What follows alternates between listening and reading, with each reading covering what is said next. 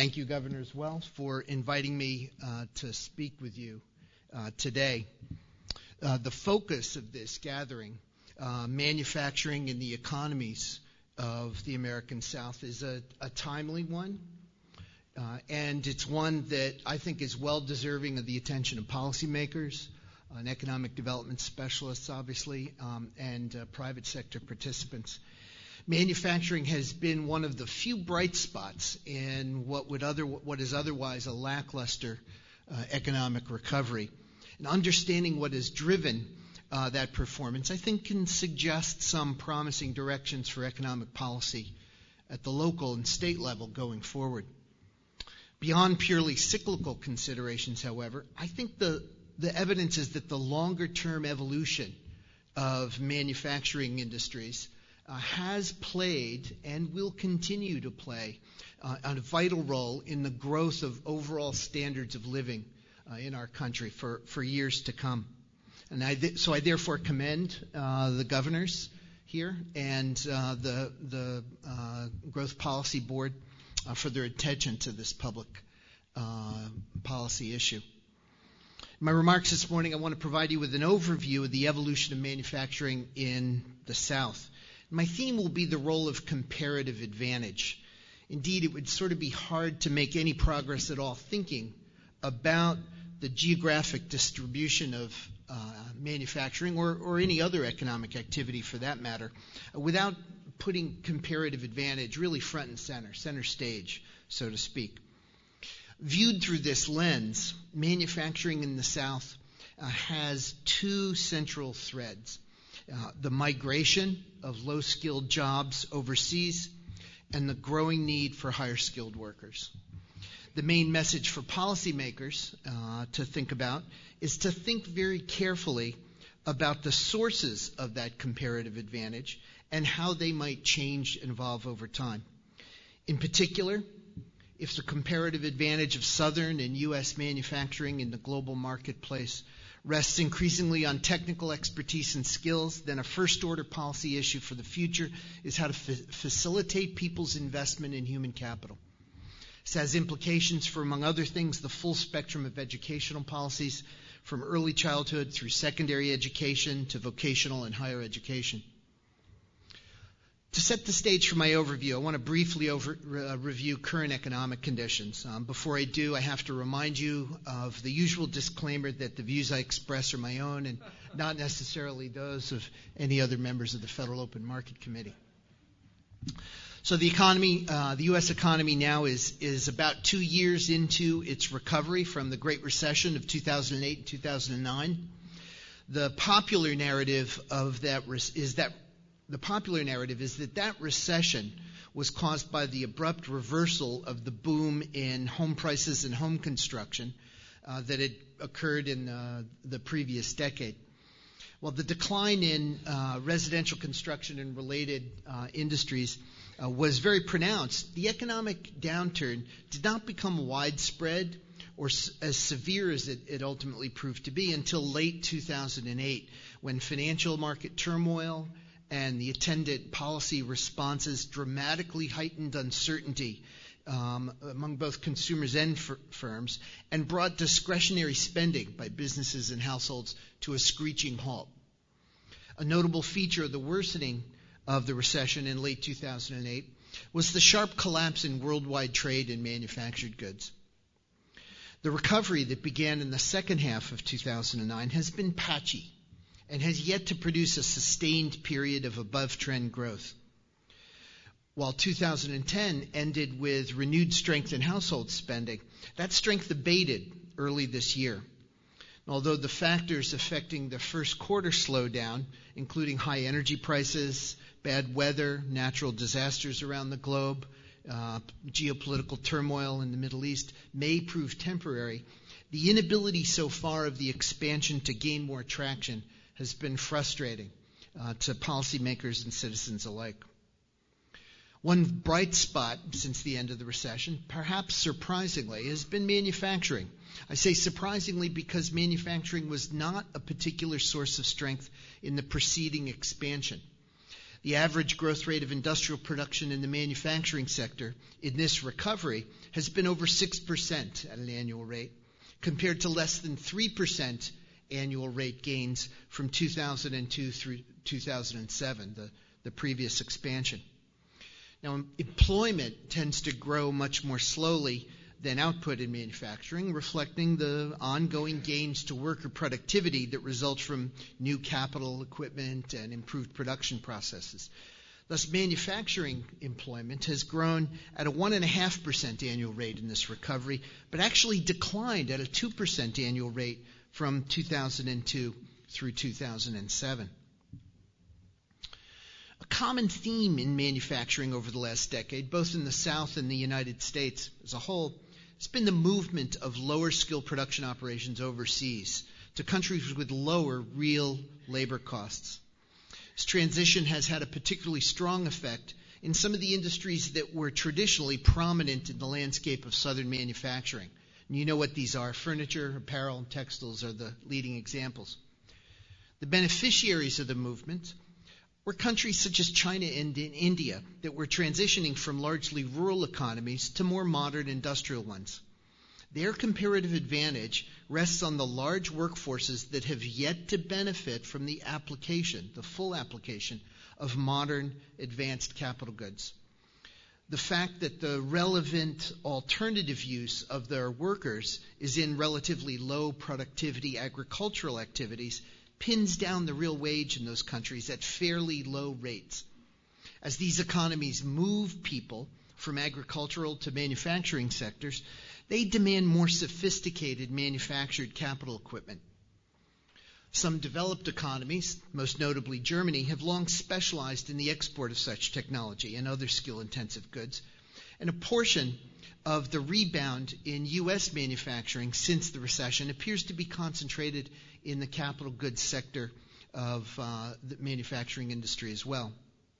Domestic U.S. demand for capital equipment has also been robust, driven by a wide array of firms that are finding ways to streamline business processes and reduce costs through productivity enhancing investments. Employment and output trends in U.S. manufacturing over the last decade are consistent with an economy that is increasingly becoming specialized as a supplier of higher cost, higher tech goods in the global marketplace. 10 years of declining manufacturing employment as output continues to rise uh, indicates a transition to less labor intensive production techniques. This relatively greater use of capital and technology in production also shows through uh, to the relative demand for different skill sets in the labor force. The widening of the wage inequality gap over the last three or four decades in the United States has been linked in part by many observers uh, to the adoption of technology that favors higher skilled workers. Uh, to, to, put this in perspective, and this is an important insight about technology, the, the Economics 101 view is that capital and labor are substitutes.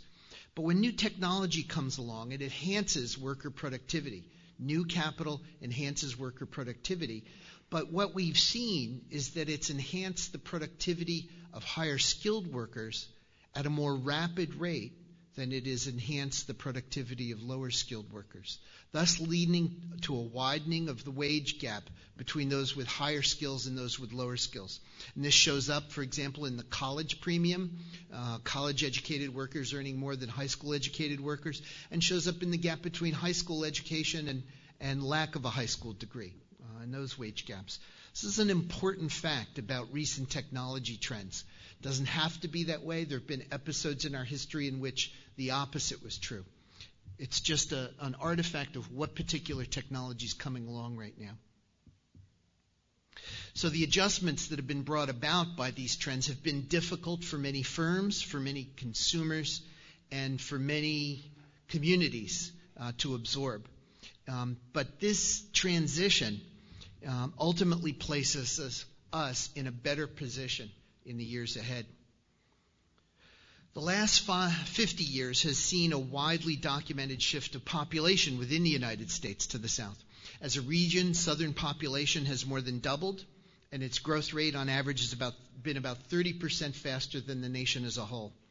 Not surprisingly, total employment in the region has closely followed suit, uh, also more than doubling and averaging about 35% faster than the nation as a whole over the same time period.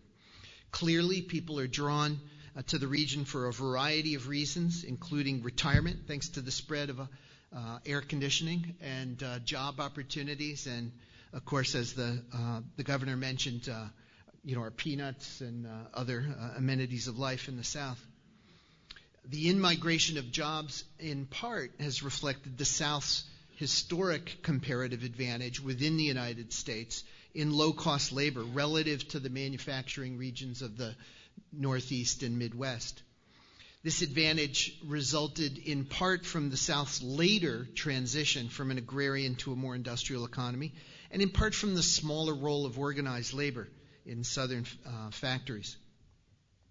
The South's gain in manufacturing jobs over this period thus mirrors, in some ways, it's sort of the reverse image of the recent job loss uh, to overseas manufacturers. And that's strikingly illustrated by the life cycle of the textile industry, which was lured to the South from New England, which had in turn lured it from uh, England itself uh, early in earlier decades. Many of the waves of new jobs coming to the South have tended to require more skill in recent decades, and they've tended to pay commensurately higher wages.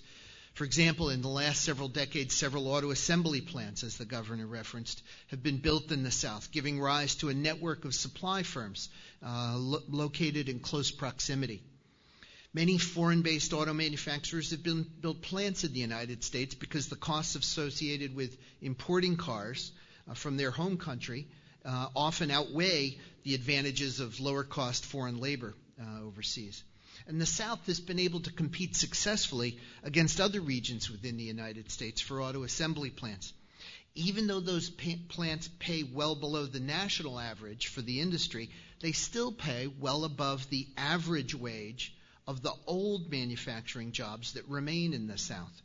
And so they're helping to narrow the gap in per capita income uh, that continues to persist in the South relative to uh, national averages. A similar story is true for other new manufacturing industries, such as aerospace or pharmaceuticals.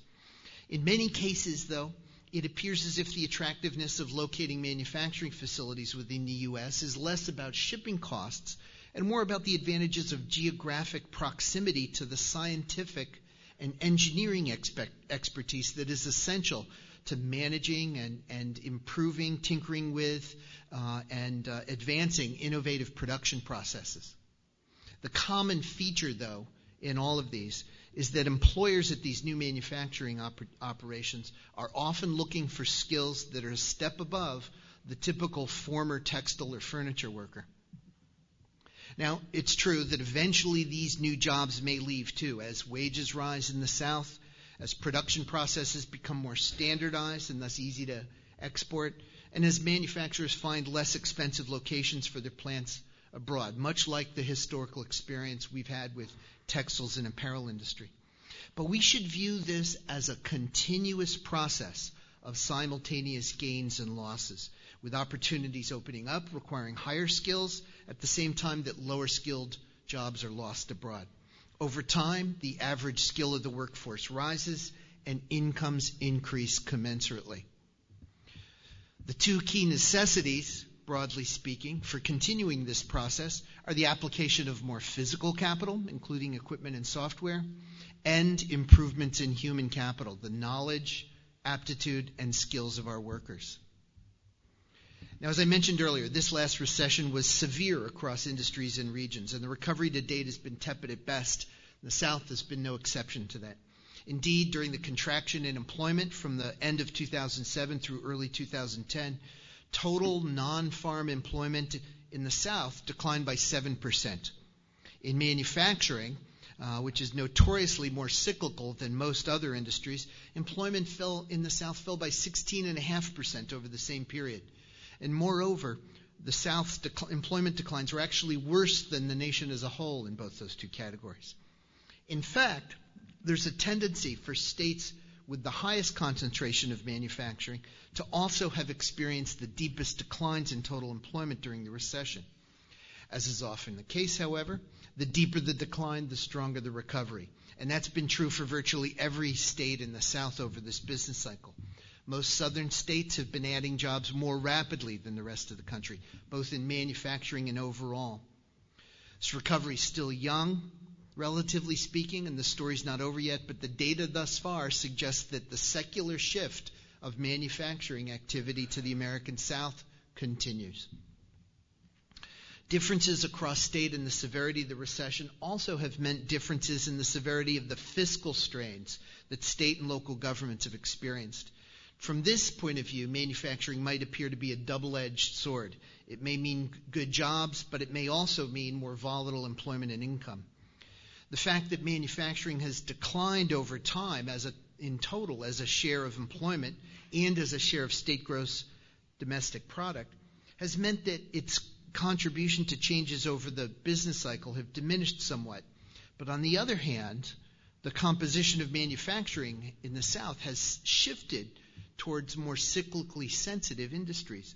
A broad fact is that consumer spending, consumption expenditures, uh, tend to be significantly more stable than investment expenditures, including investment expenditures consumers make on durable goods such as automobiles. Indeed, virtually all the s- states of the South that are associated with the expansion of the region's automotive industry, Alabama, the Carolinas, Tennessee, and Kentucky, for example, experience significantly more severe declines in both total and manufacturing employment than the nation as a whole. Thus, the shift of production towards uh, automobiles, capital goods, and the like is going to increase the cyclical sensitivity of state and local finances. And that's something that policymakers need to keep in mind uh, going forward. As always, one should be alert to the possibility that this recovery may turn out to be qualitatively different from other recoveries. One striking observation that may be relevant to the possibility that growth underperforms in the U.S. for a sustained period is the apparent reluctance of many employers to add workers, even in the face of rising demand as we uh, at the Richmond Fed uh, talk with manufacturers around the Fifth Federal Reserve District, which, by the way, extends from Maryland down to South Carolina and out to West Virginia, we hear again and again that manufacturers are determined to keep their headcount down as much as possible, uh, whether through increasing productivity or just extending hours and, and working harder. Even where manufacturers are seeing increasing orders, their uncertainty about the strength and sustainability of this recovery, as well as their uncertainty about potential future regulatory and tax initiatives, appears to be holding them back from hiring. So, as an aside, I just want to comment on globalization and what it means for the South. In my view, the South has been a, a, a net beneficiary of globalization in a major way. Economists are always touting the advantages of free trade, so it might not be surprising to hear me say this. I'll admit, though, and uh, economists, all economists will admit this as well, is that the, the pro- that free trade brings losers as well as winners uh, in the process. When Southern manufacturing was concentrated in low-skilled industries like textiles and apparel, their support for free trade was tempered limited by the perception that import competition would erode their comparative advantage within the United States. But the new industries of the South, like autos, aerospace, and pharmaceuticals, are exporting around the world. The South is also a heavy exporter of basic commodities such as coal and agricultural products, and our ports are now jammed with these goods heading to all parts of the globe. Demand for these products has benefited from the rapid growth in emerging markets that I discussed earlier. Certainly, global competition has eaten into the demand for low skilled manufactured goods like textiles and furniture, but the benefits of open global trade for higher skill, higher wage industries, I believe, remains quite a positive factor for the American South. Looking beyond this recovery, I think prospects for manufacturing in the South look quite promising. The transition to modern industrial growth in emerging markets is far from complete so the demand for our more advanced manufactured goods is likely to continue for some time. Opportunities should continue to emerge, even in advanced countries, to reduce costs and improve business processes through new capital outlays. Growth is likely to occur in industries where the value of proximity to U.S. markets outweighs any wage cost disadvantage, such as, we've seen in the auto and auto supply sector. In addition, it makes sense to look for growth in areas where the proximity to a critical mass of scientific and engineering know-how is important. Going forward, manufacturing in the South is likely to be relatively capital intensive and require workers with different skills than those displaced out of low skilled jobs uh, that are moving overseas. So, what can policymakers take away from these perspectives on manufacturing in the South? The paramount importance of human capital is a commonplace observation, but it's one worth repeating nonetheless. Over time, our ability to sustain a comparative advantage in relatively more skill intensive manufacturing will depend critically on our ability to create and learn new skills. But the wide variety of skills that people bring to bear on production and investment processes suggests that policymakers pay close attention to the precise type of human capital that will add the most value. The advanced research conducted in universities and other research organizations plays an essential role in the process of developing new technologies and applying them. But often substantial further work is required to translate pure science generated in those settings into usable industrial applications. Moreover, innovative manufacturing processes often require new skills in the workers responsible for operating those processes. The presumption often is that greater investment in formal education, higher education in particular, is the best way to enhance human capital. This is certainly true up to a point. Higher education provides the opportunity uh, to students to acquire a range of scientific expertise and to build the general skills of, of judgment uh, and agility, intellectual agility, that are applicable to a wide range of job settings.